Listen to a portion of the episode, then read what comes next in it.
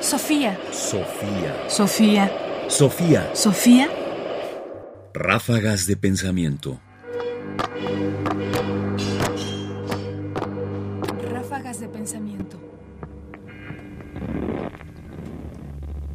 El proyecto de Isócrates. Hay una narrativa alrededor de las humanidades que en ocasiones lo que hace es ocultar otra narrativa en relación con las humanidades. Tenemos esta versión de las humanidades, sobre todo pensadas a partir de la Grecia clásica, en la que las humanidades son una invitación al pensamiento crítico que no busca un final y que en realidad se construye como una expectativa de vida dedicada solamente al estudio y a la comprensión en su sentido más noble.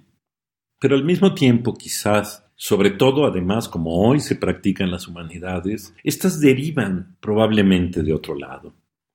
Geoffrey Harfam, al preguntarse justo cómo es que se construyen las humanidades en su libro Las humanidades y el sueño americano, trata de reconstruir esa otra historia posible de las humanidades. Escuchemos un pasaje del texto. Francis Christopher Oakley comienza su historia en la Grecia clásica, no con el convencional inicio en la Academia de Platón, sino con el debate entre la orientación filosófica de la Academia y el retórico sistema adaptado por Isócrates que procede a partir de una muy diferente comprensión de los fines de la educación. Los estudiantes de la Academia eran formados en una especie de orden religiosa, un grupúsculo dedicado a la búsqueda dialéctica por la verdad. Los estudiantes de Isócrates, en contraste, recuerdan más a nuestros estudiantes de hoy en día, en que pagan cuotas y se comprometen a sí mismos en una preparación para la vida, especialmente en una pedagogía ética que vinculaba el dominio de la retórica con lo que tal vez hoy llamaríamos estudios de liderazgo. El currículo que seguían era más literario que filosófico y requería de memorización de vastos pasajes de Homero, en cuya obra las virtudes deseables eran ejemplificadas y mostradas con la más alta expresión literaria. Para Isócrates, el objetivo era no la liberación de la mente de la ignorancia, sino el entrenamiento de la mente para asumir responsabilidades cívicas y políticas. Geoffrey Gold Harfam, The Humanities and the Dream of America. El énfasis puesto por Halfrim en el proyecto de Isócrates es muy importante porque justamente esta es una narrativa que las humanidades han preferido dejar de lado.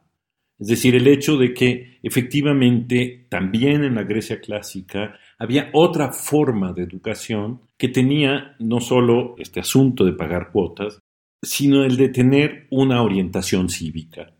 Porque en el fondo, el proyecto de las humanidades que nace en el siglo XIX y que se ha venido desarrollando hasta nuestros días, tiene justamente esa impronta porque en realidad no es el pensamiento socrático y platónico el que guía una educación comprometida hacia un nuevo ciudadano, sino en realidad es el proyecto de Sócrates el que piensa la educación concebida justamente como una forma de encaminarse a construir personas, digamos, dispuestas a comprometerse en su ciudadanía y a ejercer cargos públicos.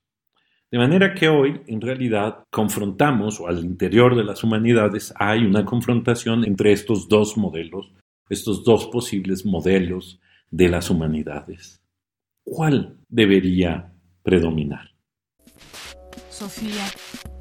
Sofía. Sofía. Sofía. Radio UNAM presentó Ráfagas de Pensamiento. Más información en la página ernestopriani.com. Busca el podcast en www.radiopodcast.unam.mx diagonal podcast. Comentarios: Ernesto Priani Saizó. Producción: Ignacio Bazán Estrada. Sofía. Sofía.